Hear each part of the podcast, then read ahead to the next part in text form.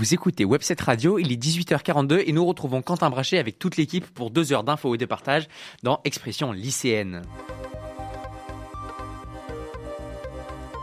19h, 20h, Expression lycéenne.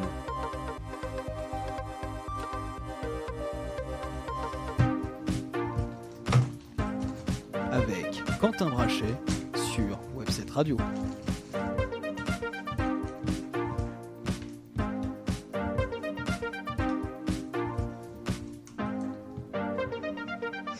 Bonsoir à vous les jeunes et à tous nos auditeurs qui débutent ce premier week-end de janvier en notre compagnie ce soir. Et tout d'abord, bonne année à vous. Avec toute l'équipe, nous aurons une nouvelle fois à cœur de tenter de parler pour vous les lycéens et de vous proposer une vision lycéenne de notre société. C'est un chiffre qui interpelle 332 252 contaminations au Covid-19 en France ont été recensées uniquement sur la journée de mardi. Les vacances scolaires où les populations se sont brassées et le nouveau variant Omicron semble ainsi avoir eu un effet négatif sur la courbe épidémique française. Certains pays d'Europe ont d'ailleurs adopté des mesures très strictes comme le reconfinement de la population non vaccinée en Autriche. Depuis lundi, la vie active de nombreux Français a repris, que ce soit dans les écoles ou dans les entreprises, et avec elle la crainte d'une nouvelle flambée des cas. Pour répondre à cette situation préoccupante, le gouvernement semble avoir adopté une stratégie de clivage et propose désormais le pass vaccinal qui déchaîne les passions à l'Assemblée nationale et provoque des séances houleuses. Alors un président peut-il dire qu'il, je cite, emmerde les Français non vaccinés, comme l'a déclaré mercredi Emmanuel Macron dans les colonnes du Parisien? Peut-on éviter un reconfinement et le gouvernement va-t-il trop loin dans sa stratégie de combat contre les non vaccinés Au contraire, les mesures mises en place en France sont-elles suffisantes? Nous tenterons de répondre à toutes ces questions dans notre grand débat à 19h40 où nous nous demanderons plus largement la politique sanitaire du gouvernement peut-elle permettre de nous éviter un recours à des mesures plus strictes et le clivage adopté par Emmanuel Macron n'est-il pas contre-productif? Nous recevons d'ailleurs ce soir une épidémiologiste renommée et très consultée pendant cette crise de la Covid-19. Elle s'appelle Catherine Riel et elle viendra répondre à toutes nos questions sur la crise sanitaire dans le grand entretien des 19h. Et puis dans la deuxième partie de cette émission, pour notre quatrième numéro du grand entretien présidentiel, nous donnerons une nouvelle fois la parole à ces acteurs politiques qui font l'actualité et qui comptent bien peser dans cette prochaine échéance électorale. Ce soir, pour notre grande interview de 35 minutes, où nous aborderons les propositions sociales, écologiques, économiques et sécuritaires du Parti socialiste, ainsi que l'engagement des jeunes en politique, nous recevrons dès 20h10 Emma Rafovic, secrétaire nationale du PS, chargée de la mobilisation des jeunes. Nous clôturons enfin cette émission par une touche culturelle pour le quart d'heure culture à 20h49. N'hésitez pas à réagir tout au long de cette émission sur notre compte Instagram expression lycéenne et sur notre Twitter e lycéenne. Je salue désormais les chroniqueurs d'expression lycéenne qui seront à mes côtés pour deux heures d'infos et de débats. Et d'abord Flavie. Bonsoir Flavie. Bonsoir Quentin. Bonsoir également à Alexandre. Bonsoir Quentin. Alexis est aussi parmi nous. Bonsoir Alexis. Bonsoir Quentin. Et Gaspard sera, comme vous en avez l'habitude maintenant, notre régisseur tout au long de cette saison. Bonsoir Gaspard. Bonsoir Quentin, bonsoir à toutes et à tous. Il est 18h49 sur Webset Radio. Pour l'heure, découvrons notre premier grand journal de l'année et il est présenté ce soir par Flavie.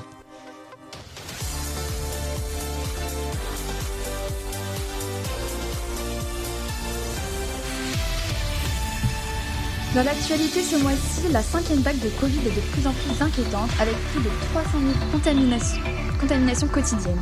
Le gouvernement défend la mise en place du pass vaccinal qui a créé un véritable séisme cette semaine dans le monde politique français.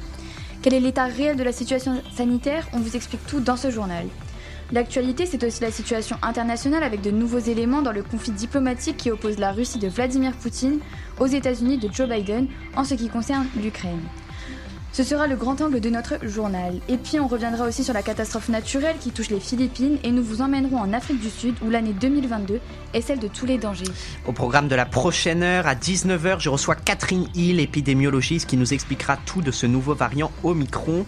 À 19h28, l'humeur reviendra sur les propos polémiques d'Emmanuel Macron qui prétend, je cite, emmerder les non-vaccinés À 19h32, Alexandre partira à votre rencontre pour connaître votre état d'esprit en plein milieu de cette cinquième vague de Covid. À 19h57, Flavie nous dressera le portrait de Valérie Pécresse, candidate à la présidentielle 2022. Quant à Gaspard, il reviendra dans Political Power sur la présidence française de l'Union européenne. Et puis à 20h10, nous recevons Emma Rafovic, secrétaire nationale du PS en charge de la mobilisation des jeunes. Vous saurez toute sa vision pour le pays. N'hésitez pas à réagir sur nos réseaux sociaux. On commence ce grand journal avec tout d'abord l'actualité nationale. Le coronavirus se trouve être encore et toujours au centre des débats. La barre des 330 000 cas de Covid-19 a d'ailleurs été franchie cette semaine et le variant Omicron est d'ores et déjà majoritaire en France désormais. De plus, différentes annonces ont été faites par le gouvernement. La vaccination est désormais ouverte pour les enfants de 5 à 11 ans, même si celle-ci reste facultative. Par ailleurs, les règles d'isolement ont évolué, notamment en ce qui concerne les cas contacts. Et enfin, plus récemment, le délai de la dose de rappel en matière de vaccin a été écourté de 7 à 4 mois. De plus, la pandémie a véritablement perturbé la rentrée scolaire de cette semaine entre les cas, entre les cas contacts et les cas confirmés de coronavirus, au sein à la fois du corps enseignant mais aussi des élèves. Par ailleurs, le monde politique a été véritablement bouleversé en ce lundi 3 janvier lors de la suspension du vote à l'Assemblée concernant la transformation du pass sanitaire en passe vaccinal. Cette suspension intervient alors que les débats s'éternisaient dans l'hémicycle. Ils ont donc été interrompus juste après minuit après qu'une majorité de députés se soit prononcée à main levée en faveur d'une suspension de la séance. Ce retournement de situation vient bouleverser le calendrier du gouvernement qui visait jusque-là une entrée en vigueur de ce passe vaccinal au 15 janvier. Par ailleurs, ce qu'on pourrait qualifier en quelque sorte d'alliance entre les partis de l'opposition, à savoir le LR, le RN et le LFI, vient amorcer de nouvelles tensions dans un contexte politique déjà très tendu. Gabriel Attal, porte-parole du gouvernement, s'est d'ailleurs exprimé sur la situation sur France Inter en disant On a vu hier soir une forme, amicale d'irresponsabilité se constituer avec les députés de la France Insoumise, du Rassemblement National et les députés LR pour faire un coup de procédure pour essayer de faire dérailler le calendrier de l'adoption du pass vaccinal.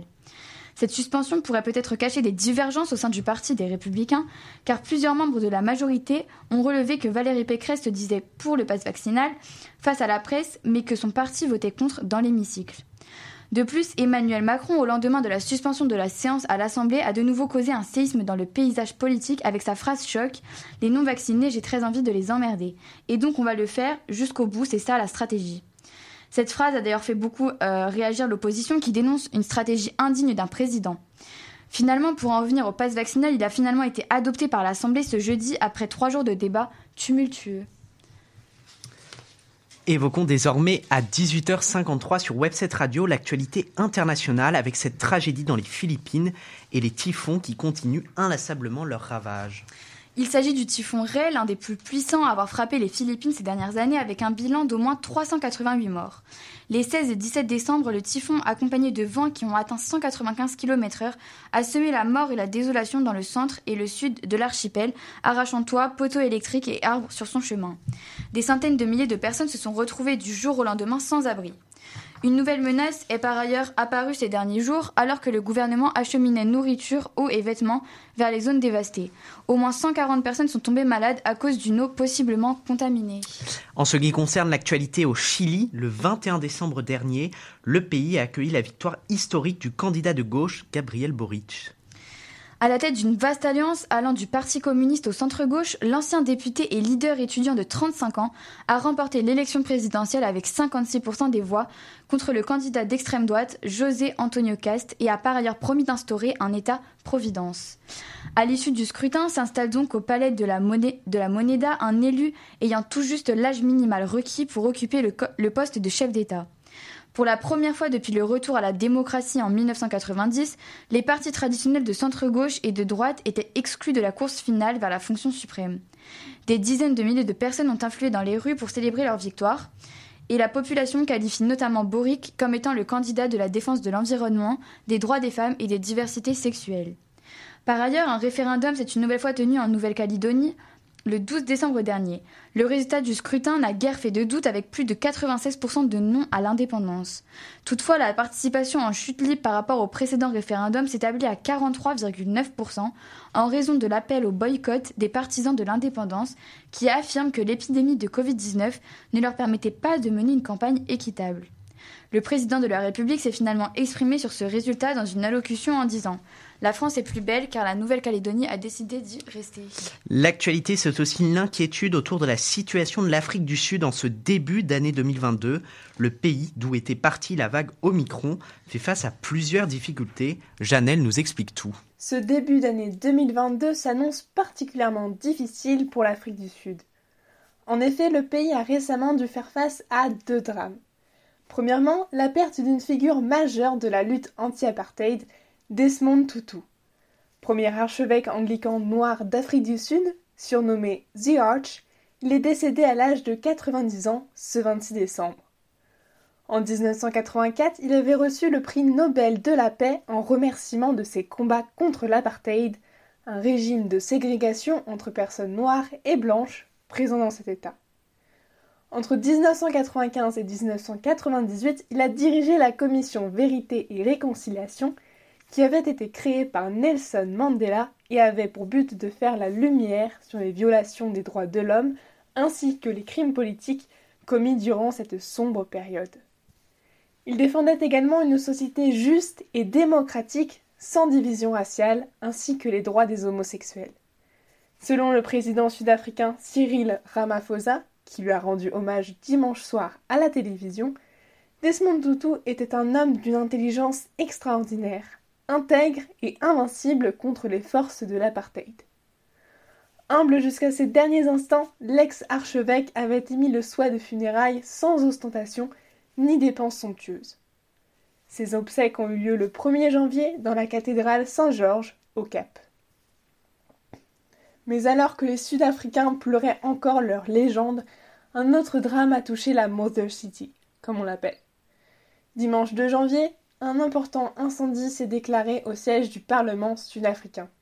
Cet édifice néoclassique, construit en 1884, avait déjà été touché par un incendie en mars dernier.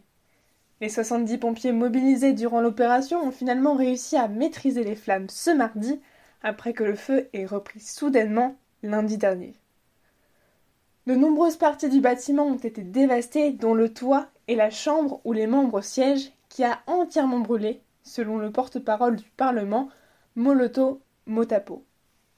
L'origine de l'incendie n'a pas encore été dévoilée, bien que la piste criminelle soit envisagée.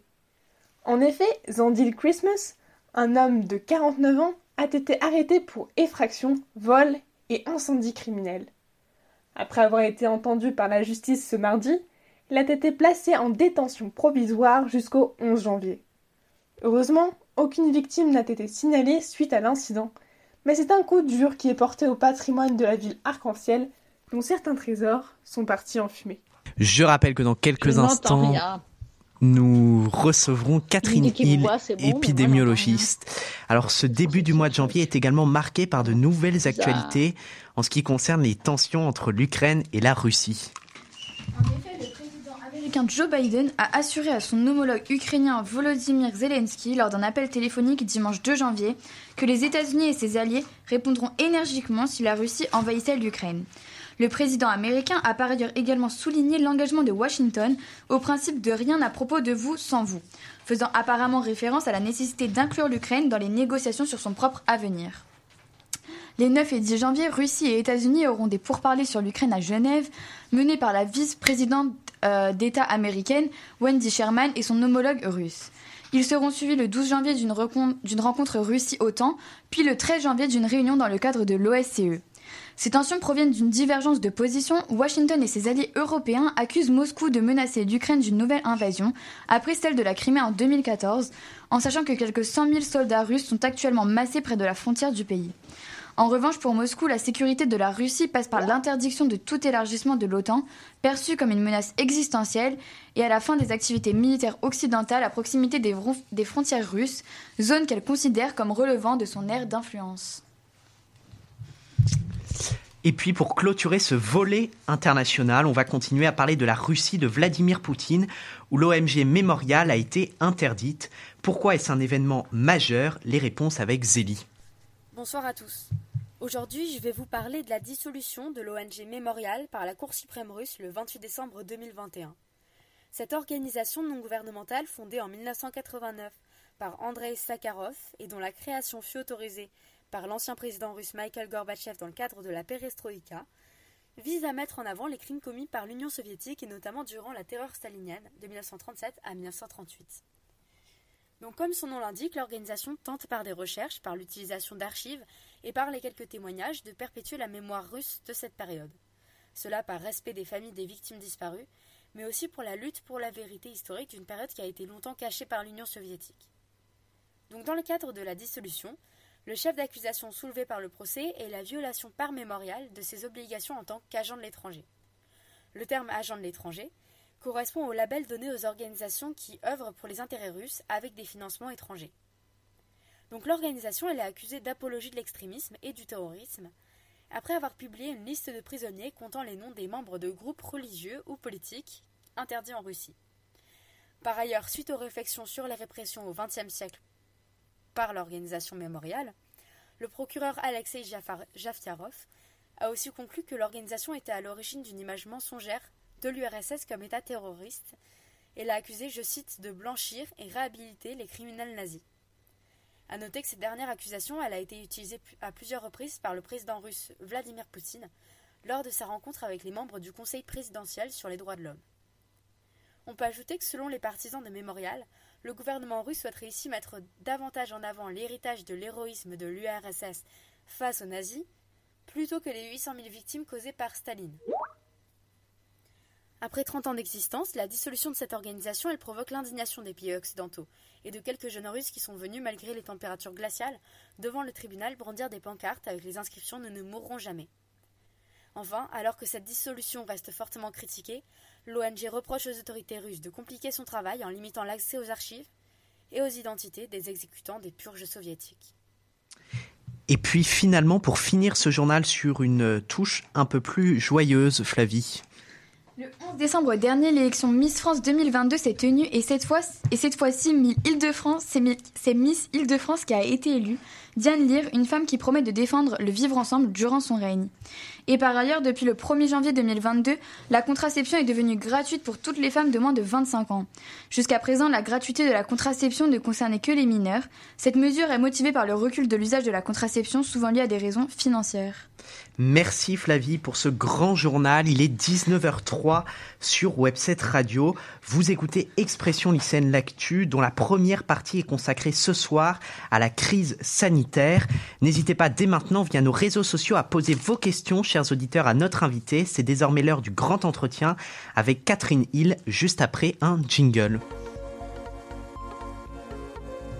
Le grand entretien. Avec l'invité d'Expression lycéenne.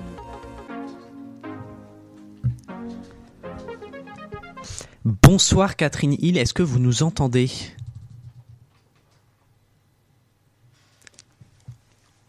Ça doit arriver d'ici un instant. Catherine Hill, n'hésitez pas à, ouvrir votre micro.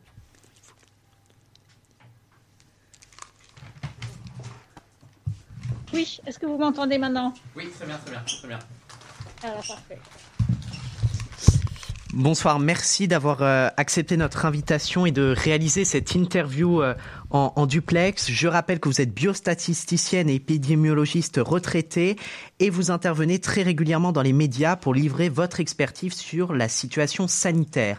Nous débattrons d'ailleurs des mesures mises en place par le gouvernement dans le grand débat avec des chroniqueurs d'expression lycéenne à 19h37 où nous nous poserons la question suivante. La politique sanitaire du gouvernement peut-elle permettre de nous éviter un recours à des mesures plus strictes et le clivage adopté par Emmanuel Macron entre vaccinés et non vaccinés n'est-il pas contre-productif? Mais pour l'heure, pendant 25 minutes, je vous propose de répondre aux nombreuses questions que se posent nos auditeurs et les lycéens sur cette crise sanitaire qui touche maintenant depuis près de deux ans notre quotidien. Alors Catherine Hill, vous estimiez début décembre sur BFM TV qu'il était, je cite, archi probable que la France soit submergée par un raz-de-marée d'Omicron. Vous alertiez notamment sur les risques d'explosion des cas liés aux fêtes de fin d'année. Est-ce que la situation que vous redoutiez est en train de se dérouler aujourd'hui et quel impact ont eu les fêtes de fin d'année sur la courbe de l'épidémie? Euh, alors, je rectifie d'abord, en fait, je ne suis pas vraiment retraitée parce que j'ai été rembauchée par l'Institut Gustave Roussy à temps partiel. Et euh, l'impact des fêtes de fin d'année, c'est juste l'impact du fait de croiser plus de gens différents euh, à l'occasion des fêtes que d'habitude, mais de toute façon, on a Omicron est un variant très contagieux et donc on a une explosion de cas. On voit bien, il y a de plus en plus de cas. En plus, on teste énormément, alors on trouve encore mieux les cas qu'avant. Et donc voilà, on est tout à fait, c'est tout à fait comme prévu. Alors les premières études scientifiques sont sorties concernant le variant Omicron. Quelles sont ses caractéristiques et est-ce qu'il constitue selon vous un espoir de sortie de crise comme l'affirment certains? Est-il euh, résistant au vaccin? Alors, euh, le variant Omicron, premièrement, est plus contagieux que le variant Delta qui était lui-même plus contagieux que le variant précédent et que le virus d'origine. Euh, et qu'est-ce qu'il a comme autre caractéristique? Il a la caractéristique de contaminer les gens qui ont déjà eu Covid et de contaminer les gens qui sont vaccinés. Donc, il circule beaucoup plus facilement. Et euh, du coup, est-ce que le vaccin confère euh, une protection cependant d'être supplémentaire hein? On parle, le gouvernement dans ses chiffres montre qu'il y a moins de contamination pour les personnes vaccinées que pour les personnes non vaccinées les vaccins, les vaccins n'ont pas une efficacité unique, ils ont une efficacité pour protéger du risque d'être infecté par le virus, et ils ont une autre efficacité plus grande en fait pour protéger du risque d'être très malade avec le virus. Donc, pour l'instant, les, les gens vaccinés sont pas très bien protégés du risque d'attraper Omicron, mais ils sont beaucoup mieux protégés du risque d'avoir une maladie grave à la suite de l'infection par Omicron. Donc évidemment, il vaut mieux être vacciné que, que n'être pas vacciné. Alors au début de la crise sanitaire, vous avez critiqué la politique de tests du gouvernement vis-à-vis de la Covid-19. Aujourd'hui, des millions de tests sont réalisés chaque jour. Cette campagne massive de dépistage, même si elle s'est mise en place tardivement, n'est-elle pas une des grandes réussites du gouvernement? Permet-elle aujourd'hui suffisamment d'identifier le plus tôt possible les cas pour les isoler et éviter la propagation? Non, on continue, ça continue à être une non-stratégie une stratégie de test, ça voudrait dire qu'on teste toute la population, tous les enfants dans les écoles deux fois par semaine pour trouver ceux qui sont positifs avant qu'ils aient des symptômes. C'est pas ça qu'on fait. On teste les gens qui choisissent d'aller se faire tester, plus ceux qui vont, arrivent avec des symptômes qui ont une indication médicale pour être testés. Les gens qui ont des symptômes euh, aux dernières nouvelles sont testés presque deux jours après l'apparition des symptômes et il faut encore une demi-journée pour leur donner les résultats. Donc, résultat, on dit à des gens qui sont probablement contagieux depuis 7 jours qu'ils sont contagieux. Ils sont presque plus contagieux. Donc, ça ne va pas du tout assez vite et on ne cherche pas du tout le virus chez les gens qui n'ont pas de symptômes, qui n'ont aucun signe d'alerte. On teste des gens qui veulent bien faire la queue pour se faire tester. C'est pas une stratégie. Alors, à contrario, le docteur Gérald Kierzek estimait cet après-midi que la France devrait faire comme l'Ontario, c'est-à-dire mettre fin à sa politique de, dépistage, car selon lui, décompter, les contaminations euh, du, du, virus hein, ne fait qu'engendrer euh, la euh, panique. Qu'est-ce que vous pouvez lui répondre? D'une certaine façon, il a raison, on dépense énormément d'argent en testant d'une façon déraisonnable et sans stratégie. Moi, je pense que ce qu'il faudrait faire, c'est avoir une politique de test très sérieuse. Et pour ça, on pourrait faire pour beaucoup moins cher si on acceptait de faire des tests groupés, c'est-à-dire qu'on pourrait prélever tous les enfants d'une classe deux fois par semaine et rassembler dans un seul tube les prélèvements de tous les enfants.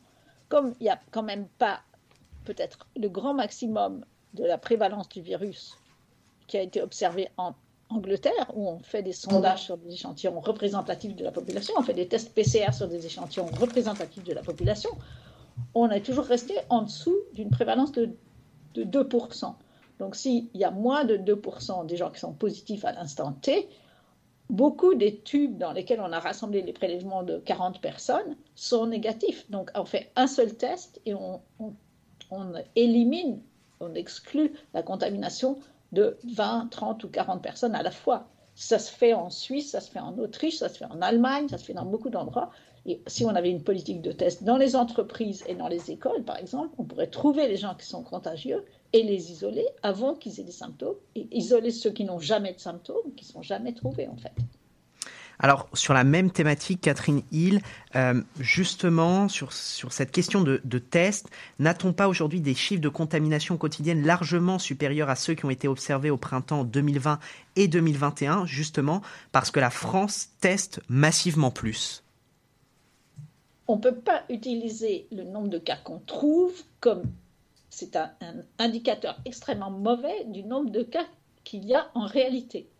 Donc, si on regarde globalement depuis le début, euh, et qu'on compare par exemple le rapport entre le nombre de morts et le nombre de cas au Danemark, qui a relativement bien géré l'épidémie, et en France, on voit que le, nombre de morts, le rapport nombre de morts sur nombre de cas est de 5 pour 1000 au Danemark et de à peu près 15 pour 1000 en France. C'est pas parce que les 1000 cas danois sont extrêmement bien en charge et que les 1000 cas français sont très mal soignés. C'est parce que les 1000 cas français ne sont pas 1000 cas, en réalité, ils sont 3000. C'est que les cas qu'on a trouvés jusqu'ici en France, c'est à peu près un cas sur trois. Donc en ce moment, on en trouve plus. Mais ça, ça ne dit rien en réalité. Il fallait faire des sondages sur des échantillons représentatifs, comme ont fait les Anglais. Alors aujourd'hui, le gouvernement accentue ses efforts sur la vaccination et souhaite convaincre même les plus réfractaires. Cependant, le discours est parfois imprécis et les contaminations de personnes euh, vaccinées euh, persistent.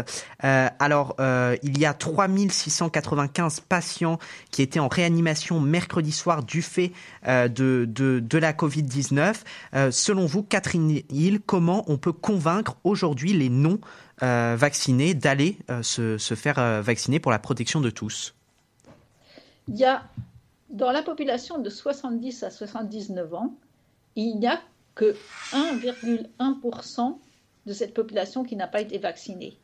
Dans la population de 80 ans et plus, il y a 12%, 12,1% exactement, qui n'a pas été vacciné.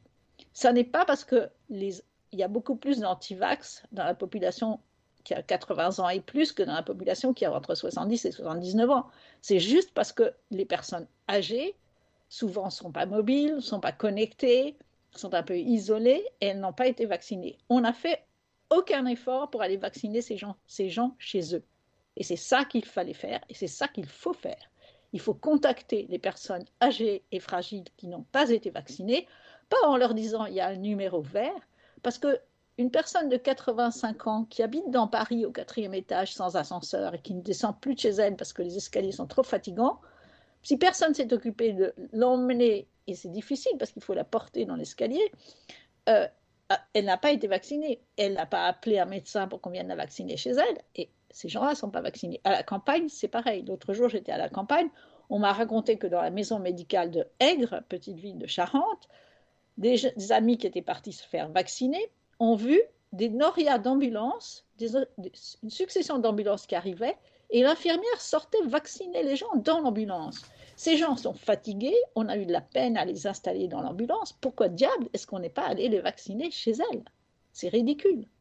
Ça n'a pas été organisé à l'échelon national et il est plus que temps de le faire. Ces gens sont vraiment en danger parce qu'ils sont âgés et ce virus est très contagieux forcément, il y a des, s'ils sortent pas beaucoup de chez eux, il y a des gens qui arrivent et qui viennent les voir, qui leur apportent à manger, des infirmières qui passent, etc. Ils risquent d'attraper le variant Omicron et ça sera très dangereux pour eux. Alors Gaspard, un de nos chroniqueurs, a une question pour vous. Catherine Hill, vous parlez donc d'une sorte de vaccination à domicile pour les personnes en, difficulté.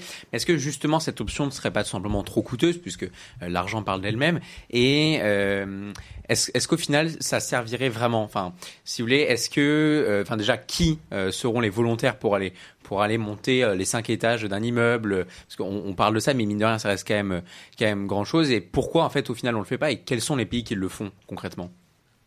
Eh bien, si vous regardez, euh, vous pouvez regarder sur le site de ECDC, vous tapez European Center for Disease Control, www.ecdc, vous verrez le pourcentage de la population de 60 ans et plus qui a été vaccinée dans les différents pays, et vous verrez qu'il y a énormément de pays, dont par exemple le Portugal, qui a vacciné pratiquement 100% de la population de 60 ans et plus. Donc c'est parfaitement faisable. Et on a dépensé 6 milliards en test, on aurait mis le dixième de cet argent pour envoyer des gens vaccinés à domicile, on aurait résolu le problème. En ce moment, on cherche les contacts des cas qu'on trouve. Mais les cas qu'on trouve, c'est qu'une petite fraction des cas. Cette recherche des contacts ne sert à rien. Ces gens-là pourraient organiser la vaccination à domicile. Alors, je rappelais tout à l'heure les chiffres des patients qui étaient en réanimation euh, mercredi soir. Craignez-vous que la tension hospitalière ne devienne trop forte et euh, dans quel délai est-ce qu'on est en train d'atteindre les capacités de, réanimation de, la France? Mais on, a déjà, enfin, on est déjà en train de déprogrammer largement. Euh, le bon indicateur, c'est pas tellement combien il y a de gens en ce moment en réanimation, c'est combien de gens arrivent chaque jour en réanimation. Or, il arrive chaque jour plus de gens que la veille. Il faut lisser sur 7 jours parce qu'il y a des zigzags avec les samedis et les dimanches. Mais tous les jours, il y a plus de gens qui arrivent en réanimation que la veille. Donc le système ne peut pas continuer comme ça et on est en train de déprogrammer. On va, pas, on va renoncer à prodiguer des soins à des gens qui en ont besoin parce que les patients Covid sont, plus urgents encore. Donc aux dernières nouvelles, il y a 300 personnes qui sont arrivées en réanimation euh, chaque, jour en moyenne dans les sept, derniers jours. C'est beaucoup. Et c'est toujours plus tous les jours. La troisième campagne de vaccination s'est activée récemment avec l'objectif d'administrer le plus rapidement aux Français majeurs leur troisième dose. Dans le même temps, Israël débute quant à elle une quatrième campagne de rappel. Va-t-on devoir se faire vacciner tous les cinq mois? Et comment fonctionne notre immunité concrètement face à ce virus? Oh, ça, il ne faut pas demander à un statisticien et un épidémiologiste, je ne suis pas spécialiste, mais euh, pour l'instant, le, les campagnes de rappel marchent très bien, mais il continue à y avoir presque 5 millions de gens qui ne sont pas vaccinés, et ces gens-là sont quand même les gens les plus à risque. Et je pense que c'est faudrait mettre plus, beaucoup plus d'énergie sur, pour résoudre ce problème. le rappel, ça se passe bien. on distribue des rappels très largement. Les gens, les gens font les rappels, oui. Et peut-être qu'il faut un quatrième rappel. Pour l'instant, on en est au troisième. Mais, euh, mais je pense que ce n'est pas la priorité. Alors, euh, l'épidémie dure depuis pratiquement deux ans et pèse sur la vie quotidienne des Français. Le port du masque devient de plus en plus contraignant.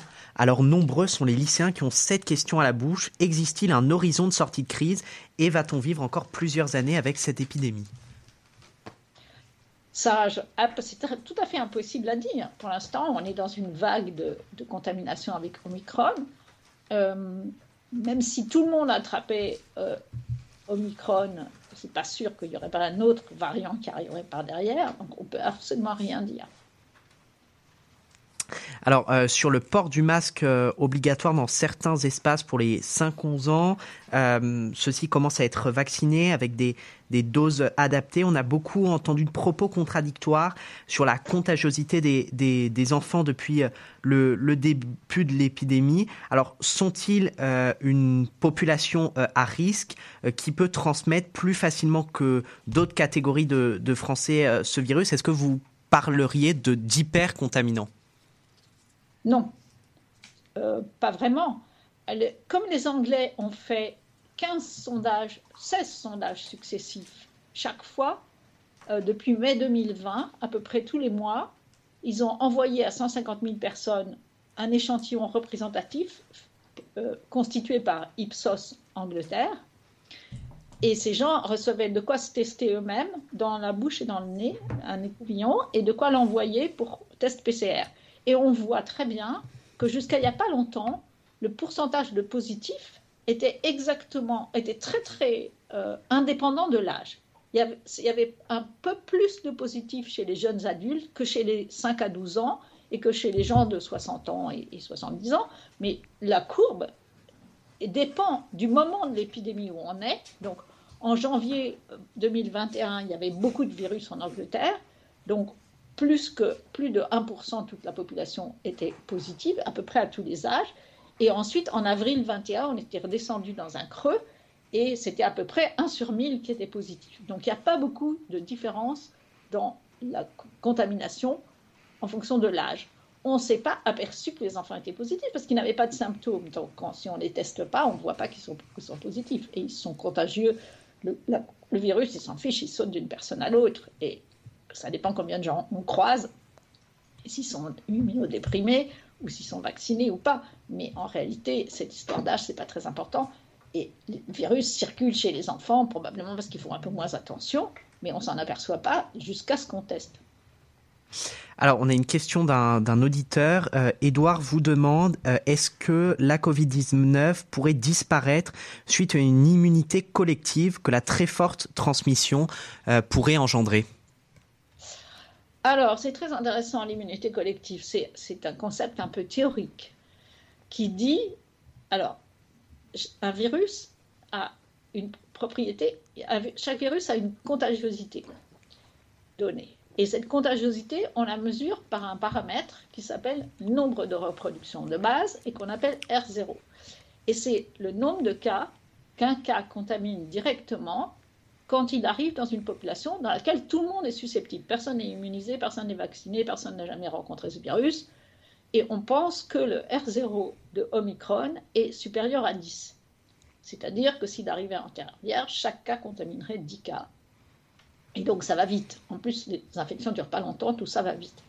Donc évidemment, c'est contagieux comme la varicelle et ça, se propage très vite. Donc le concept de l'immunité collective est très simple à comprendre. Un, peu un calcul très basique. Si, le R0, le nombre de reproductions de base, est 10, et si au moins les 9 dixièmes de la population sont, est immunisé, chaque cas qui contaminerait 10 cas en fait, va, va se retrouver en face de neuf personnes qui sont protégées et de une qui n'est pas protégée. Et à ce moment-là, chaque cas, si chaque cas contamine un cas ou si chaque cas contamine moins d'un cas, l'épidémie s'arrête de circuler. Vous comprenez? C'est ça, ça le calcul de base de l'immunité collective. Mais on a un petit problème avec Omicron parce qu'il contamine des gens qui sont déjà vaccinés. Donc même si 100% des gens étaient vaccinés, Omicron circulerait quand même. Donc en gros, on peut oublier l'immunité collective dans cette histoire. Et alors, est-ce que euh, selon vous, on a une meilleure protection euh, face euh, face à la Covid-19 quand on a été contaminé par par par le Covid par rapport à, une, un schéma vaccinal complet? J'ai lu ça, je ne suis pas spécialiste, donc je, je le crois, oui, c'est bien possible en effet que la protection soit meilleure. Alors, euh, où en est-on de la couverture vaccinale euh, dans, le monde? Parce qu'on parle beaucoup de la France, mais on a l'impression que pour régler le problème de cette épidémie, il faudra aussi une couverture vaccinale mondiale. Oui, vous pouvez trouver, c'est assez facile à trouver, une carte du monde avec... Euh, on voit très très bien que l'Afrique est un... C'est vraiment le nœud du problème. ce sont les pays où les gens ont été très peu vaccinés. Et donc ça, c'est vraiment dangereux pour tout le monde, en fait. On aurait dû faire plus attention. Et, ce problème reste réel. Il, faut, il faudrait s'occuper d'aider ces pays à avoir une couverture vaccinale meilleure. Donc, selon vous, euh, on peut euh, l'épidémie en fait peut repartir de de, de l'Afrique, par exemple, avec euh, un nouveau un nouveau variant? L'épidémie peut repartir de n'importe où avec un nouveau variant. Alors enfin, pour terminer, Catherine Hill, euh, le gouvernement a rétabli dans de nombreuses euh, villes euh, récemment le, port du masque obligatoire. Est-ce une mesure suffisante selon vous et faudrait-il aller plus loin en mettant en place par exemple des mesures de, confinement? Alors, si, si, les gestes barrières, le port du masque, euh, résolvait le problème, on s'en serait aperçu depuis longtemps. Donc ça, réduit un peu la circulation du virus, mais visiblement ça ne suffit pas. Donc c'est pas c'est pas une solution vraiment. Euh, et quelle était la deuxième question? Euh, C'était de savoir si pour vous il faudrait mettre en place des mesures plus dures, plus drastiques, comme des couvre-feux ou des ou des confinements. Mais non, une maladie contagieuse, on sait ça depuis le Moyen Âge. Il faut trouver les gens qui sont contagieux rapidement pour les isoler. C'est pas la peine d'enfermer tout le monde. Il suffit d'enfermer ceux qui sont positifs. Donc pour ça, il faut avoir une stratégie de test très efficace. Et maintenant, avec des tests groupés, on pourrait, en dépensant pas plus d'argent que ce qu'on dépense, parce qu'en fait, en testant n'importe qui, n'importe comment, on dépense beaucoup d'argent d'une façon pas efficace, euh, on pourrait s'en sortir. Dans les écoles, aux États-Unis, en Suisse, en Autriche, en, en Allemagne, on fait des tests groupés. Blanquer avait proposé de faire 600 000 tests par semaine, en fait, dans les écoles. En fait, on fait 200 000 tests par semaine dans les écoles il y a 6 millions d'enfants dans les écoles. Si vous testez un enfant, une classe sur 30, et que vous intervenez dans ces classes où vous avez trouvé des cas, quand vous trouvez des cas, c'est ce que vous faites est à peu près inutile, parce qu'il y a les 29 autres classes où vous n'avez rien fait, où il y a aussi du virus. Donc, ce n'est pas une stratégie. Avec 600 000 tests par semaine, en faisant des tests groupés, on pourrait tester tous les enfants des écoles deux fois par semaine et isoler ceux qui sont positifs. Ça, ça serait une mesure qui serait efficace. Merci Catherine Rill pour la réponse à, toutes ces questions. Vous restez avec nous pour le grand débat qui aura lieu à 19h37. On prolongera euh, avec les chroniqueurs euh, toutes, toutes ces interrogations. Euh, on se demandera si la politique sanitaire du gouvernement peut-elle permettre de nous éviter un recours à des mesures plus strictes. Hein. On l'évoquait on l'évoquait actuellement euh, il y a quelques instants avec vous. Et le clivage entre vaccinés et non vaccinés adopté par Emmanuel Macron n'est-il pas contre-productif? Je rappelle également qu'à 20h10, j'animerai avec Gaspard Fraboulet le grand entretien présidentiel où nous recevons ce soir Emma Rafovic, secrétaire nationale du PS, chargée de la mobilisation des jeunes, soutien d'Anne Hidalgo à la présidentielle. Alors avant notre grand débat dans, dans, quelques instants, je vous invite à réagir, chers auditeurs, à cette émission sur nos euh, réseaux sociaux. Et je vous propose désormais à 19h26 de passer à l'humeur d'Alexis, qui revient justement sur les mots forts employés dans le Parisien cette semaine par Emmanuel Macron. Un président a-t-il le droit, je cite, de dire qu'il emmerde les non-vaccinés. Alexis, c'est à toi. Les non-vaccinés, j'ai très envie de les emmerder. Voici les mots d'Emmanuel Macron mercredi dans un entretien avec des lecteurs du Parisien. Aujourd'hui, et c'est assez rare pour le souligner, je vais prendre la défense du président de la République, en nuançant bien sûr, et en parlant également de sa stratégie pour la présidentielle, car cela fait maintenant un an qu'il n'est plus président mais candidat. Même si c'est bien évidemment un calcul et que tout cela a été préparé, qu'il a soigneusement pesé le pour et le contre, on va laisser au président le bénéfice du doute. En effet, comment ne pas être d'accord avec lui sur le fond? Euh, il ne fait que dire finalement ce que tout le monde pense et ce que lui-même pense depuis l'instauration du pass sanitaire. Les non-vaccinés embêtent les autres depuis que le Covid connaît une recrudescence. Alors oui, le vaccin est moins efficace que prévu. Les chiffres ont peut-être été un petit peu surestimés et surtout il a été testé sur un bon vieux Covid normal et pas sur ces nouveaux variants qui sont beaucoup plus contagieux. Quand ma liberté vient menacer celle des autres, je deviens un irresponsable. C'est une belle phrase de notre président. La liberté commence là où, s'arrête celle des autres. Les non-vaccinés occupent des lits à l'hôpital, en réanimation, qui devraient être accordés à des patients qui n'ont pas choisi de se retrouver là. Oui, ils embêtent le monde. Comment peut-on être aussi irresponsable au point de se priver d'un remède pour soi et pour les autres pour une pandémie qui dure depuis deux ans? Alors oui, on a compris que le vaccin n'arrêterait pas le Covid. Mais regardez tout le progrès qui a été fait il y a tellement peu de formes graves par rapport au cas. On va peut-être aller vers un Covid, qui sait, euh, qui va être de moins en moins dangereux, même avec beaucoup de, cas, et alléger les, restrictions comme pour une grippe. Alors oui, tu veux croire le président sincère Alexis qui exprime un ras-le-bol face à cette crise sanitaire mais à quel point les non-vaccinés pèsent sur cette épidémie dans les chiffres Alors regardons donc ces chiffres en proportion 1,6 fois plus de cas chez non-vaccinés, 2,7 fois plus d'admissions à l'hôpital, 4,2 fois plus d'admissions en soins critiques et 2,25 fois plus de décès. Voilà les chiffres, ils parlent d'eux-mêmes. Les soignants, ceux qui ont leurs soins reportés, les entreprises qui perdent du chiffre d'affaires, nous qui perdons un peu plus de liberté chaque jour, c'est dû aux non-vaccinés. Bon, pas que, il y a aussi l'inaction du gouvernement, mais passons outre. Je veux croire Macron sincère mais il ne l'est pas. Cette phrase n'est absolument pas anodine, elle a été mûrement réfléchie, c'est risqué bien sûr, mais qui ne risque rien n'a rien. Euh, plusieurs objectifs, se mettre à dos la minorité, donc 10% de la population, pour avoir le soutien de la majorité qui commence à en avoir assez les antivax. Au passage, faire oublier que le désastre Covid est dû à l'inaction du gouvernement, et donc remettre toute la faute sur les non-vaccinés alors qu'ils n'en sont responsables que d'une partie. Et donc remettre tous les projecteurs sur lui. C'est la loi de la médiatisation, en bien ou en mal, mais fais-toi voir. Euh, il va peut-être perdre des points à court terme, mais à long terme, ce sera peut-être profitable ou pas. Dernier propos, qui est limite, quand ma liberté vient menacer celle des autres, donc je cite toujours, euh, je deviens un irresponsable. Un irresponsable n'est pas un citoyen. Là, c'est limite, euh, car ce n'est pas Jojo au bar qui en a marre des antivax, mais le président de la République française. On, on en attend sûrement un petit peu plus de tenue de la part d'un chef d'État, même si c'est difficile de le reprocher. Mais sur cette phrase, non. Tous les hommes naissent et demeurent libres et égaux en droit. Le citoyen a, le devoir de suivre la loi, or aucune loi ne l'oblige euh, à, se vacciner, c'est uniquement un très fort encouragement. Les non-vaccinés sont citoyens et le resteront. Des emmerdeurs, oui, mais des citoyens. Merci Alexis pour cette humeur qui nous permet de nous plonger davantage dans la question de la politique vaccinale adopté par le gouvernement dont nous débattrons à 19h37 avec les chroniqueurs d'expression lycéenne et l'épidémiologiste Catherine Hill qui est toujours avec nous. Mais tout de suite, avant ce grand débat et l'actu vu par les lycéens, je vous propose de marquer notre première pause musicale avec Joseph Salva et son titre Une autre saison. On se retrouve juste après dans Expression lycéenne, l'actu. 19h, 20h, Expression lycéenne. Avec Quentin Brachet sur Webset Radio.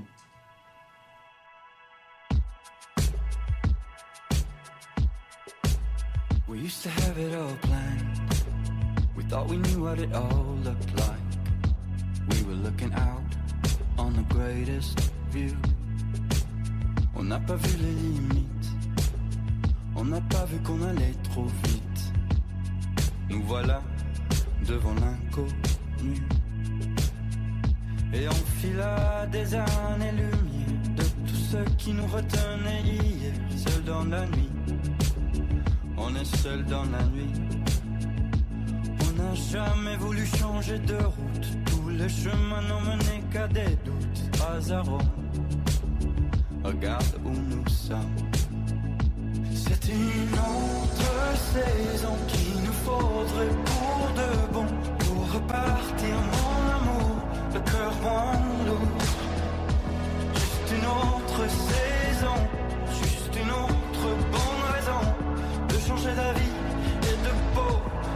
laisser l'amour nous So I've been needing you.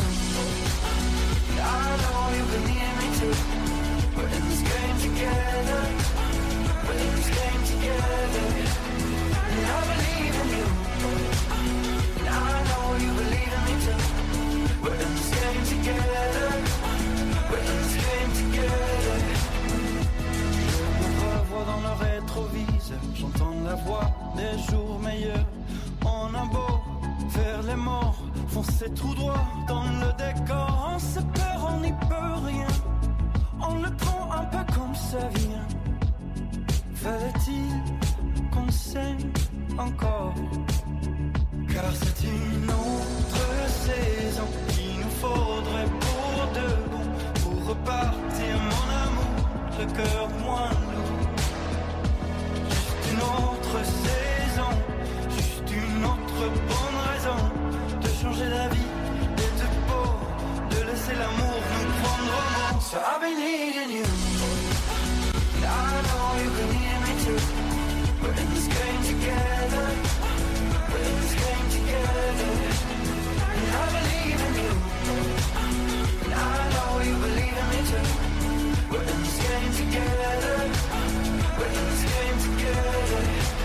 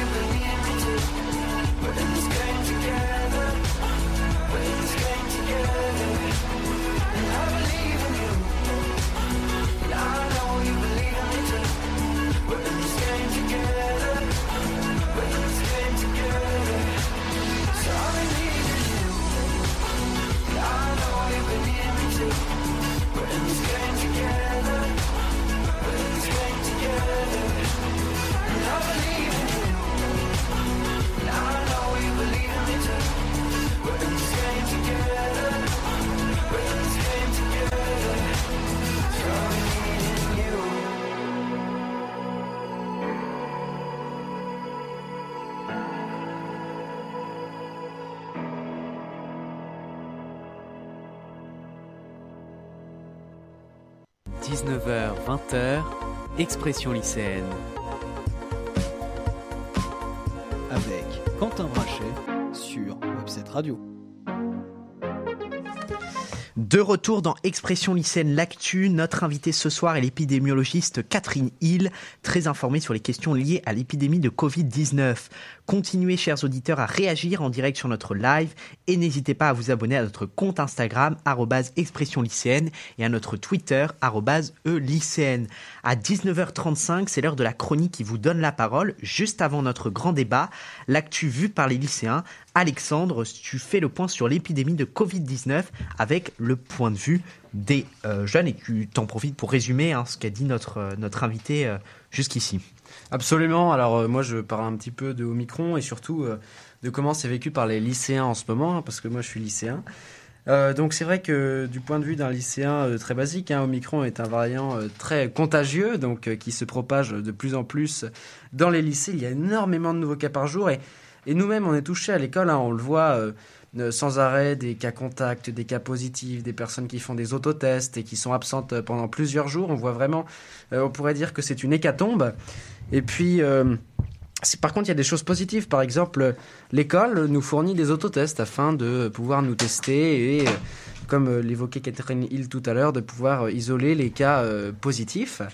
Mais malgré tout, les lycéens sont surtout touchés dans la rééducation parce que c'est vrai que c'est compliqué pour ceux qui sont bloqués chez eux de rattraper les cours et d'autant que l'école est un endroit où le virus se propage énormément et puis c'est un endroit également où on peut avoir les mêmes débats que peuvent avoir certains adultes entre eux, notamment sur les questions du vaccin. On a, j'ai dans ma pro- promotion euh, quelques anti-vaccins euh, convaincus euh, que je ne parviens toujours pas à comprendre.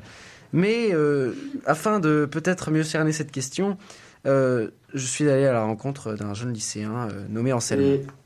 On écoute justement ton, ton, ton interview et on revient juste après dans Expression lycéenne L'actu pour notre grand débat. Et as-tu été impacté dans ta famille euh, par le récent variant Omicron? Moi personnellement, non, je n'ai pas été impacté. Après, il faut faire attention parce que j'ai quand même une, une grand-mère assez âgée, mais sans quoi euh, notre famille se porte bien. Et tu as des amis qui ont été impactés, des Non. personnes dans ton Non, entourage? Je suis de la chance. complètement euh, en dehors de ce virus, mais je me sens concerné, donc je suis vacciné. Ah, ça c'est bien. Et alors, comment est-ce que tu ressens cette nouvelle vague justement euh, en tant que lycéen? Personnellement, c'est un peu, euh, un peu saoulant parce qu'on aimerait bien de la liberté. Bon, après, la liberté sans responsabilité, ça ne fonctionne pas. Mais on, on s'y habitue, on s'y fait.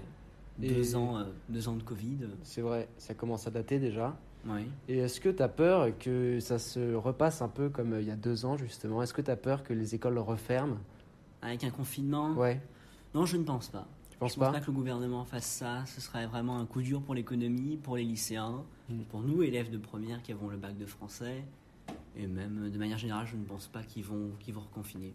Et sur le point de vue moral, comment tu ressens euh, le- comment dirais-je l'attitude, l'ambiance j'ai adoré le coronavirus. C'est vrai? J'ai adoré parce que ça disciple les gens. Ça discipline les gens, pardon.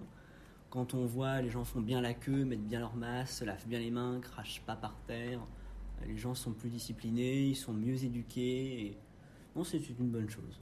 Mais néanmoins, euh, quand même, il y a, il y a quand même. Enfin, je trouve que c'est un peu triste parce que ça, ça limite quand même le nombre de personnes qu'on peut voir. Est-ce que ça t'a impacté, toi, comme ça, dans, dans les restrictions? Est-ce qu'elles t'impactent? Est-ce que tu considères qu'elles sont liberticides pour toi? Pas du tout. Pas du tout. Pas du tout. J'ai un bon noyau de famille, on se voit souvent, on fait attention.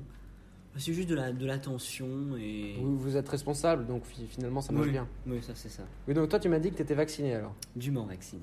Et alors, qu'est-ce que tu penses justement euh, à ce propos sur le vaccin de la déclaration d'Emmanuel Macron Je ne sais pas si tu en as entendu parler euh, Oui. récemment et qui, fait, qui a fait polémique euh, depuis tout, tout début de semaine. Que- Quel est ton avis sur cette déclaration? Je suis tout à fait d'accord. Sur, la, sur le fond, je suis tout à fait d'accord. Et sur la forme aussi, même si c'est une mauvais coup de communication. Mais un, un président responsable doit tenir ce genre de propos envers des gens qui sont réfractaires au vaccin. Et d'ailleurs, c'est totalement stupide qu'il y ait des gens réfractaires au vaccin sous prétexte, enfin, au nom d'un prétexte politique et non d'un prétexte euh, scientifique. Mais alors, je- j'en ai certains ici dans cette promotion, je suis, je les ai entendus dire qu'ils ne se vaccinaient pas. euh, tout d'abord parce que c'était politique, hein, une action politique, Bah ils oui, ne veulent pas sûr. être soumis au vaccin, mais aussi parce que n'étant pas vaccinés, euh, ils, euh, ils auraient la maladie et produiraient des anticorps et ainsi euh, seraient immunisés à tout type de maladie. Qu'est-ce que tu aurais à leur répondre? Qu'on est au 21e siècle et pas au Moyen-Âge. Et bah, Qu'ils aillent se faire emmerder. bah, écoute, je te remercie beaucoup Anselme pour rien, cette on interview. finit sur ces magnifiques mots. Et bah oui, c'est. Tu reprends les paroles de notre président de la République. Exactement. Merci Anselme. Merci à vous, Alexandre. Merci Alexandre pour cette chronique qui introduit parfaitement notre grand débat avec les chroniqueurs d'expression lycéenne qui porte sur la question suivante. La politique sanitaire du gouvernement peut-elle permettre de nous éviter un recours à des mesures plus strictes et le clivage entre vaccinés et non vaccinés adopté par Emmanuel Macron n'est-il pas contre-productif? Catherine Hill, je rappelle que vous êtes toujours avec nous pour ce grand débat. Alors justement, tout à l'heure, Alexis a rappelé les chiffres concernant les contaminations et les hospitalisations euh, des non-vaccinés. Vous l'avez évoqué euh, rapidement tout à l'heure. À quel point pèsent-ils ces non-vaccinés sur la courbe épidémique aujourd'hui? Et le variant Omicron, euh, sachant que le variant Omicron les, menace euh, davantage Euh, la dernière enquête de l'adresse montrait que les non-vaccinés, c'était 9% de la population générale, 55% des arrivées en réanimation et 39% des morts. Donc évidemment, ils ne sont pas beaucoup, c'est que 9%, de- c'est la population de 20 ans et plus dans ce travail. Donc c'est 9% de la population, mais ça contribue plus de la moitié des arrivées en réanimation. Donc c'est- bien sûr, c'est un problème qu'on pourrait éviter si on arrivait à les convaincre de se vacciner. Et alors justement, selon vous, quelles mesures euh, pourrait mettre en place le gouvernement pour les convaincre? Ce que j'ai dit tout à l'heure dans la première partie de l'émission, c'est qu'il faut aller frapper à la porte des gens qui ne sont pas vaccinés. Il y a 12% des gens de 80 ans et plus qui ne sont pas vaccinés, alors qu'il y a 1, 1% des gens de 70 à 79 ans qui ne sont pas vaccinés. Il n'y a pas plus d'antivax dans cette population de 80 ans et plus qu'il n'y en a dans la population qui a autour de 75 ans. C'est ridicule comme hypothèse. Donc, évidemment, ils ne sont pas vaccinés parce qu'on n'est pas allé leur proposer de les vacciner chez Mais eux. C'est ça qu'il faut faire. Concrètement, pourquoi on va pas leur proposer en fait tout simplement? Il ça- faut demander ça aux autorités. Mais ça n'a pas été organisé à l'échelon national, donc ça n'est pas fait. Et c'est vraiment une erreur monumentale. Et Mais- les gens très fragiles aussi, les médecins les connaissent. La sécurité sociale sait qui n'a pas été vacciné, qui est fragile.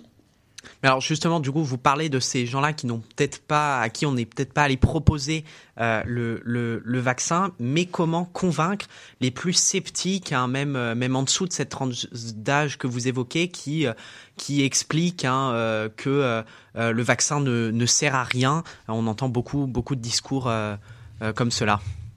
Ben, simplement, ils ont totalement tort. Mais s'ils sont jeunes, c'est peut-être pas trop grave pour eux, mais s'ils sont âgés et fragiles, ils sont en grand danger. Et quand même, comment expliquez-vous que les Portugais aient vacciné 100% de la population de 60 ans et plus, et nous, pas du tout? Nous, 85%. Sans obligation pour le Portugal? Qui va pas dans l'organisation. Sans obligation pour le Portugal, tout le monde est vacciné euh, volontairement au Portugal. Oui, on est allé les voir chez eux, j'imagine. Je ne sais pas exactement comment ça s'est passé, mais je vois le résultat. Alors Alexandre.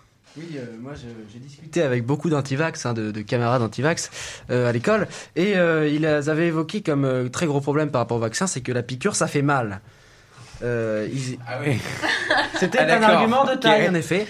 Et aussi ils, ils évoquaient la- les libertés euh, détruites. Alors je pense qu'ils seront très durs à convaincre, mais euh, malgré tout, peut-être les gens vaccinés ici veulent-ils euh, réagir? Euh, moi, je pense que l'important, c'est surtout d'aller vers les personnes âgées. Parce que, bon, quelqu'un qui a, qui a 17 ans, qui est pas vacciné, ça va pas changer grand-chose. Euh, mais par contre, euh, oui, je pense que faire comme l'Italie, l'obligation vaccinale euh, pour les personnes âgées, en plus accompagné donc de cet accompagnement à domicile s'ils peuvent pas se déplacer, ça pourrait être une très bonne solution parce que finalement, c'est eux qui sont pas vaccinés et c'est eux qui, qui donc prennent tous les, tous les lits de réanimation et qui empêchent donc les ils sont, ils sont donc un peu des victimes parce qu'on on, on, on les montre comme les oubliés, mais il y, a des- il y a vraiment des gens qui sont Ah oui, fermement contre le gens- Et alors c'est plutôt ça le, le vrai problème parce que les personnes âgées, à la rigueur, euh, elles peuvent pas descendre leur- leurs escaliers, bah, très bien, comme ça elles attrapent pas le Covid. Mais il y a plein de gens qui viennent les voir. C'est ridicule comme histoire. Elles ne sont pas protégées parce qu'elles restent chez elles. Ah Oui, mais à ce moment-là, ils sont pas responsables. Je trouve. Mais, mais c'est pas une histoire de responsabilité. C'est une histoire. Bah, s'ils reçoivent des gens, s'ils reçoivent des gens. Bah dans ce cas, ils devraient pouvoir recevoir des gens qui viennent les vacciner.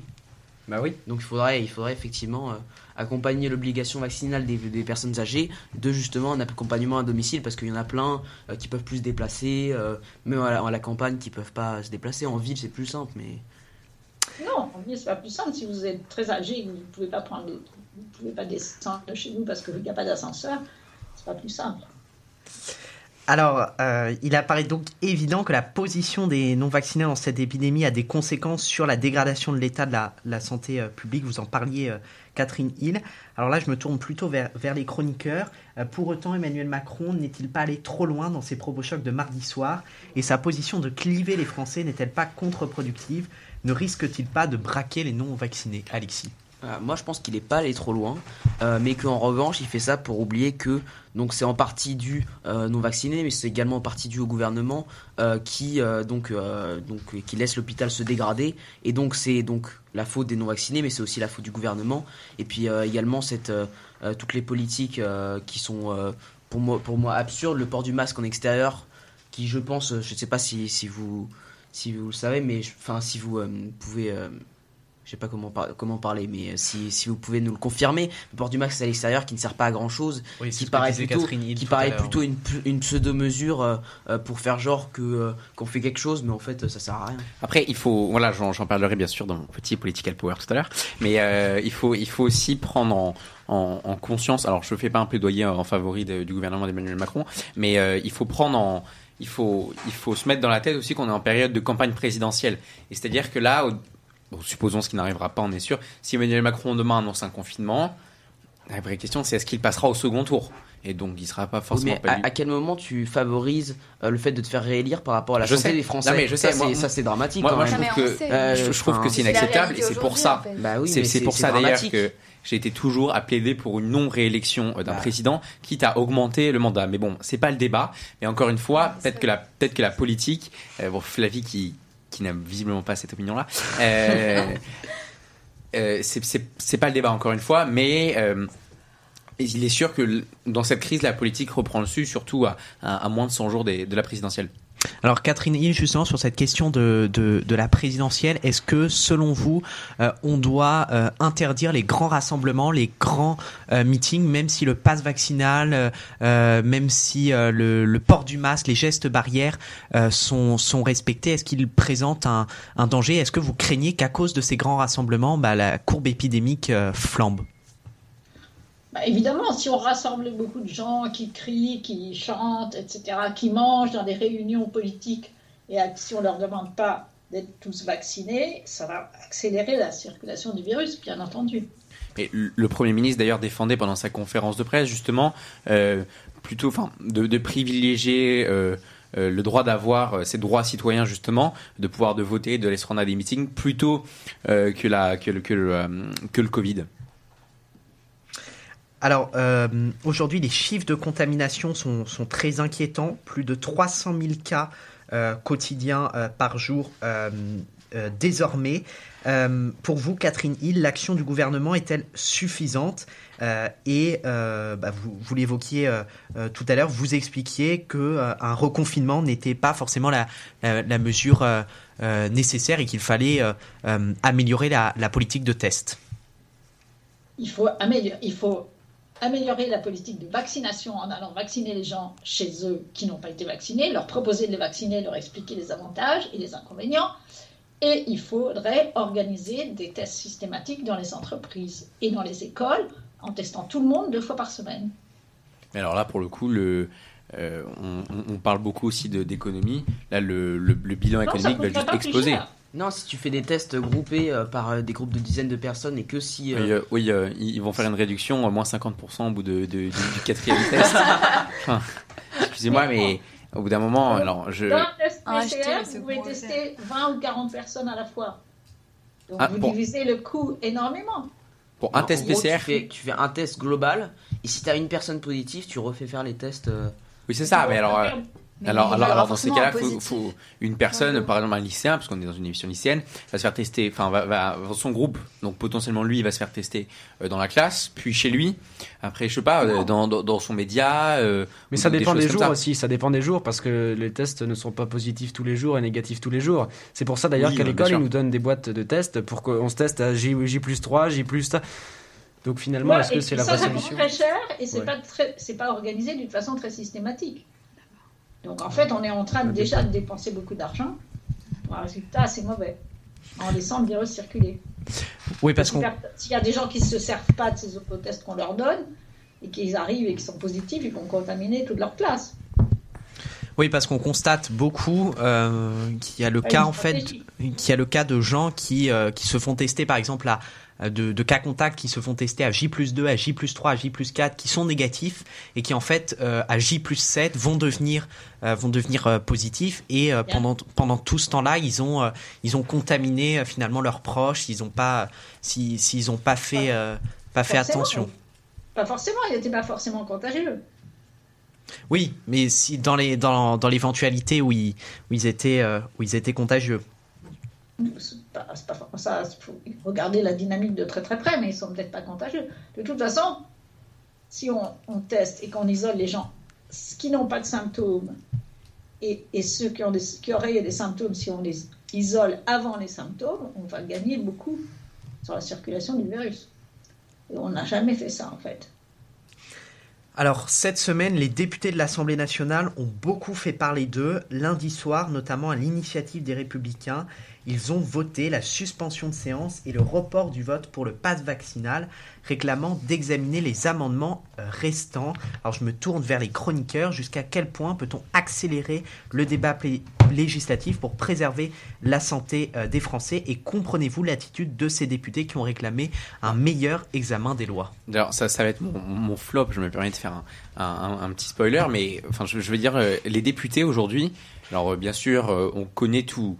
Enfin, les conditions qui sont pas toujours bonnes pour pour nos élus, mais en l'occurrence, les députés, euh, c'est pas la première fois de leur vie qu'à minuit. Enfin, si vous voulez, il y a il y a plein de séances où à 3 heures du mat, ils sont encore dans l'hémicycle en train de débattre. Alors est-ce que c'est normal? Ça, c'est pas la question.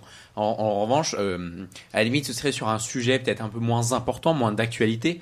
Pourquoi pas Mais là, on parle quand même euh, du pass sanitaire, du pass euh, vaccinal qui peut, bon, potentiellement, vous allez me confirmer, Catherine Hill, mais nous sortir au moins, enfin, sortir au moins un peu la tête de l'eau euh, dans cette épidémie où on n'en sort pas. On, le rappelle, on, on, on va fêter quoi Notre troisième anniversaire bientôt. C'est, enfin, c'est juste énorme. Moi, par exemple, si vous voulez, j'ai 15 ans, c'est, ça représente un cinquième de ma vie. C'est juste gigantesque. Mais voilà, si vous voulez, c'est un cinquième à 15 ans, c'est quand même pas mal. Et euh, si vous voulez, moi je trouve ça juste scandaleux que euh, se permettent de, de, de lever la main, parce que je suis désolé quand même. ils- je sais pas si vous avez vu les vidéos, mais il y a un, il y a, il y a les députés qui demandent l'arrêt, ils lèvent la main, mais on se croirait en cours de récréation. Je suis Ah, désolé. Aujourd'hui, regardez les débats dans l'Assemblée nationale, mais c'est une basse cour, c'est scandaleux, c'est scandaleux. Euh, alors Catherine Hill, sur, euh, sur, ce, sur ce même sujet, euh, est-ce que selon vous, l'épidémie n'attend pas et est-on à un jour près concernant cette épidémie alors que depuis deux ans, comme l'évoquait Gaspard, les Français subissent les mesures restrictives de plein fouet? Bon, on est à un jour près depuis deux ans, donc ça devient tragicomique. Euh, mais de toute façon, le pass vaccinal, ça va resserrer un peu la vis et embêter effectivement les non-vaccinés. Mais c'est pas c'est pas vraiment comme ça qu'on va réduire le nombre de non-vaccinés. Je persiste à dire qu'il faut aller vers ces gens. Alors justement pour vous, euh, parce que la prochaine étape c'est sûrement la vaccination obligatoire, est-ce que pour vous on doit encore privilégier la, pédagogie, ce qu'on fait quand même depuis, euh, enfin depuis, de- depuis maintenant un an avec la, campagne de vaccination, et euh, ou plutôt maintenant privilégier une campagne où on force entre guillemets les, gens à vacciner, parce que je rappelle il n'y a pas que le vaccin contre le Covid, hein, enfin il y a plein de vaccins en France qui sont obligatoires. Oui, il y a plein de vaccins qui sont obli- obligatoires, mais ça, c'est un problème. C'est pas un problème de santé publique, c'est un problème de politique. Et je ne pense pas qu'on a un gouvernement qui se sent assez fort pour faire ça. Parce qu'ils ont, très peur, en fait. Ils ont peur de l'opposition et les élections les paralysent complètement. Donc, ils vont sûrement pas faire ça. Pas plus qu'ils vont reconfiner. En fait, ils vont laisser les gens s'entasser dans les services de réa, l'hôpital souffrir horriblement, parce que tout le personnel hospitalier est en train de se démotiver à grande vitesse et de se demander comment ils vont faire pour changer de boulot parce que c'est plus possible. Et, euh, et, et Macron espère être élu et que ça va pas, les gens vont pas trop protester, mais voilà, ils pensent qu'ils vont passer à travers les gouttes. Et, et au fond, euh, je sais pas combien de morts on en est, mais euh, plus de 100, 120 000. Pas trop. Encore quelques-uns en plus, c'est pas, pas très grave à leurs yeux. Bon, quand même. Alors, euh, le gouvernement a annoncé cette semaine plus de 9000 fermetures euh, de, de classes. Euh, Catherine Hill, à ce propos, vous, vous disiez hein, tout à l'heure qu'il fallait organiser des, des tests, euh, des tests groupés et essayer de, euh, d'isoler euh, les, les gens qui seront symptomatiques avant l'apparition, avant l'apparition des, des premiers Non. symptômes. Les gens qui ne sont pas symptomatiques, pas encore symptomatiques. Pas en. Oui. Et Ah, les enfants ne sont jamais symptomatiques. Presque jamais. Euh, alors, positifs qui n'ont pas de symptômes. Alors, euh, selon vous, euh, le, le gouvernement qui, du coup, pour l'instant, n'a pas penché pour, pour cette stratégie, devrait-il, hein, à défaut, hein, si on n'emploie pas cette stratégie, comme dans d'autres pays d'Europe, mettre en place l'enseignement euh, à euh, distance? Parce qu'on voit qu'aujourd'hui, même si le port du masque euh, est, est renforcé, les élèves se, se contaminent tout de même. Euh, ça, je ne sais pas. Je ne suis pas spécialiste de l'éducation. Euh, De toute façon, on peut apprendre. Je ne sais pas, au lycée, vous pouvez apprendre beaucoup de choses par vous-même. Vous il y a Internet, il y a des livres, il y a des, des trucs en ligne. Je veux dire, on peut. Je passé ma vie à étudier euh, des- dans le domaine de la recherche, médicale, les essais de médicaments, etc. On peut très bien travailler chez soi. On n'a pas vraiment besoin d'aller au lycée. C'est très sympa. On rencontre des gens, c'est plus dynamique. Mais quand même, pour apprendre, on n'a pas besoin. Bah, on, est, on, on est quand même mieux pour avoir fait l'expérience quand même pendant, pendant un an à être avec un prof en face qui parle plutôt qu'à être devant un article Wikipédia. Euh, Avec trois copains, si vous décidez de vous communiquer euh, par Internet, vous pouvez très bien euh, étudier un bouquin de maths. C'est pas très compliqué. Oui, non, mais bien sûr, mais bon, après, il y a la, il y a, il y a la version, euh, il y a la version linéaire, il y a aussi la version humaine. Je veux dire, Oui, c'est oui, pas pour rien qu'aujourd'hui. Voilà. Sans, sans les loisirs, en fait, on peut pas étudier dans les mêmes conditions. Si on rencontre pas les gens, en fait, on va être beaucoup moins efficace parce qu'on va être juste devant notre ordi et puis euh, voilà. Oui, c'est- pas pour rien que le gouvernement nous a fait rentrer en classe le plus vite possible d'ailleurs. Ah, mais c'est indispensable hein, d'être à Ah oui. l'école. Moi, je vous le dis, hein, les... même de faire des activités Au niveau de extrascolaires. motivation- de la au niveau de la motivation, pas la même chose. euh, croyez bien que si on est que chez nous euh, en visio, certains l'ont fait, les étudiants l'ont fait pendant plusieurs mois.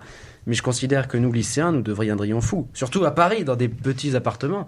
C'est tout simplement euh, insoutenable comme, euh, comme vie. Do- sinon, on n'avoue pas de loisirs, pas de cinéma, pas de sport, rien. Seulement l'école, dormir, manger, c'est horrible. Ouais, on attend Godot pour citer euh, Beckett. Et si on lit en plus des livres déprimants comme En attendant Godot, Oh, c'est. Quelle indignité Merci en tout cas à vous, Catherine Hill, d'avoir euh, répondu à, à nos questions ce soir et de, et de, nous, de nous avoir éclairés. On était très heureux de, de vous recevoir et on vous souhaite bon courage dans, dans la réalisation de vos nouveaux projets et dans la continuation de, de vos recherches. Merci. Merci à vous. Euh, alors, euh, chers chroniqueurs, euh, une, une, dernière, une dernière question, euh, juste très, très rapidement sur la, la, la politique euh, sanitaire du, du gouvernement. Très rapidement, en trois mots, comment, à l'heure actuelle, vous, vous la qualifierez Si on peut faire un, un tour, un tour de table assez rapide, Alexandre?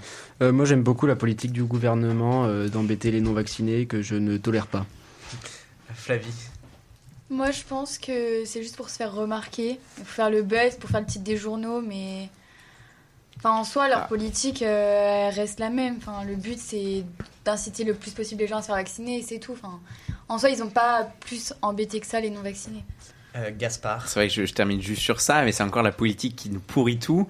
Euh, il faudrait, je, je le soutiendrai, je pense que je le soutiendrai jusqu'à ce que, ce que ça arrive, mais il faudrait interdire cette, cette, réélection de président qui littéralement nous pourrit euh, la crise Covid. Si vous voulez, si aujourd'hui il n'y a pas de décision forte, et ben c'est à cause de ça. Alors qu'on soit contre ou non, je veux dire, c'est une évidence. Euh, alors bien après, enfin voilà, c'est de la politique, on n'est pas dans un dans, un débat de politique, mais la, la, la gestion du gouvernement aujourd'hui est suffisamment restrictive, mais pas assez envers des non-vaccinés. Justement, est-ce que euh, euh, le temps d'une crise, on ne devrait pas euh, accorder certains avantages, enfin pas, pas certains avantages, plutôt certains désavantages aux non-vaccinés, certains avantages, euh, enfin une situation normale pour les pour les pour, pour les vaccinés? Alexis. Oui. Bah aujourd'hui la politique du gouvernement, qu'elle soit vaccinale ou euh, épidémique ou non, c'est la politique, c'est pour se faire réélire. Donc c'est pas, y a pas vraiment de, c'est pas vraiment dans l'intérêt euh, du, du plus grand nombre. Alors merci à tous, chers chroniqueurs, pour cette euh, participation très enrichissante au, grand débat. Euh, et puis c'est vrai que Catherine Hill ce soir nous a bien éclairé. Alors cette cette, euh, cette émission va continuer, bien sûr, avec notre prochaine invitée à 20h10 pour le grand entretien euh, présidentiel. Elle s'appelle Emma Rafovic et elle est secrétaire nationale du PS en charge de la mobilisation des jeunes. Continuez, chers auditeurs, à réagir à cette émission sur nos réseaux sociaux et n'hésitez pas à nous suivre sur notre compte Instagram, expression lycéenne, ou sur notre Twitter, e Le grand entretien présidentiel, c'est donc dans 10 minutes. Et désormais, Flavie nous propose le portrait du mois. Tu as choisi d'aborder le parcours de Valérie Pécresse, candidate à la présidentielle, qui a agité l'actualité cette semaine en déclarant notamment qu'il fallait ressortir le karcher de la cave. Diplômée de HEC en 1988, Valérie Pécresse intègre ensuite l'ENA et elle est classée deuxième de la promotion Condorcet. Elle commence par la suite à travailler comme auditrice au Conseil d'État avant d'être nommée en 1998 conseillère chargée des études, de la prospective et des technologies de l'information auprès de Jacques Chirac.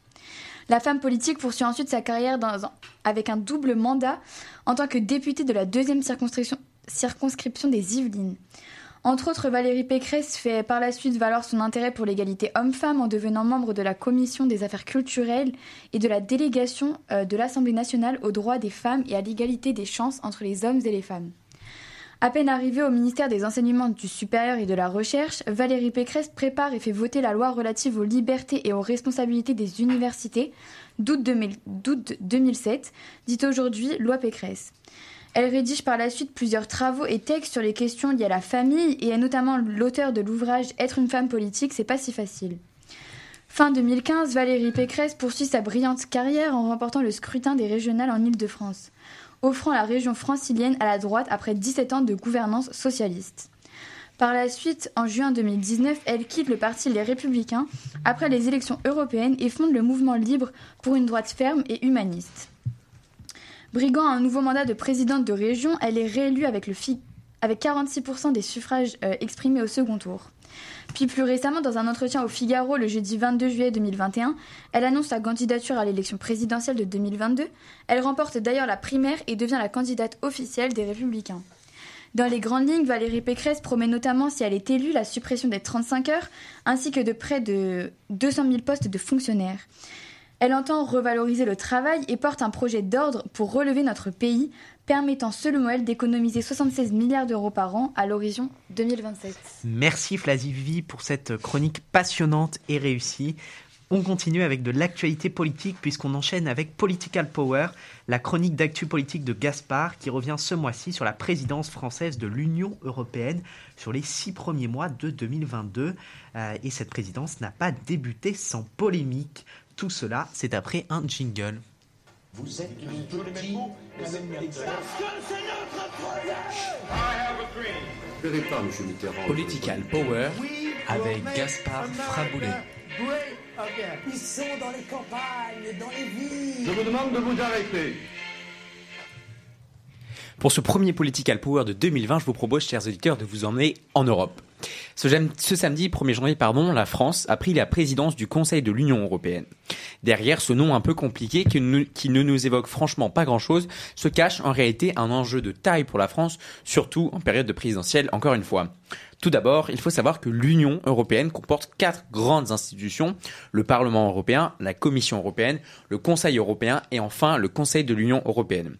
Ce dernier forme avec le Parlement européen un Parlement bicaméral, c'est-à-dire que les deux institutions prennent ensemble les décisions à l'échelle française. Le, le Parlement bicaméral est composé de l'Assemblée nationale et du Sénat. Le Conseil de l'Union européenne adopte un ordre du jour à chaque séance quotidienne avec plusieurs sujets à régler. Cet ordre du jour va par exemple être axé sur l'économie ou sur les affaires étrangères et en fonction de ce même ordre, les ministres des États membres concernés par les sujets vont se réunir à Bruxelles pour traiter les problématiques définies.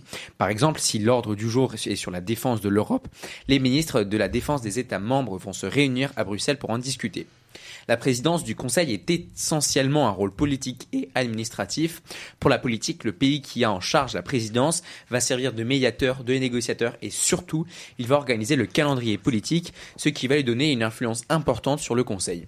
Du côté administratif, le pays président va se charger des différentes procédures et de l'organisation du Conseil durant son mandat, qui ne dure pas plus de six mois. Alors historiquement, la présidence du Conseil de l'UE par la France a toujours été signe de motricité, puisque la France est l'un des pays fondateurs de l'Union européenne et qui a toujours fait partie des grandes décisions, signe aussi d'une vision française qui se retranscrira, pardon, qui se retranscrira dans les mois à venir à l'échelle européenne.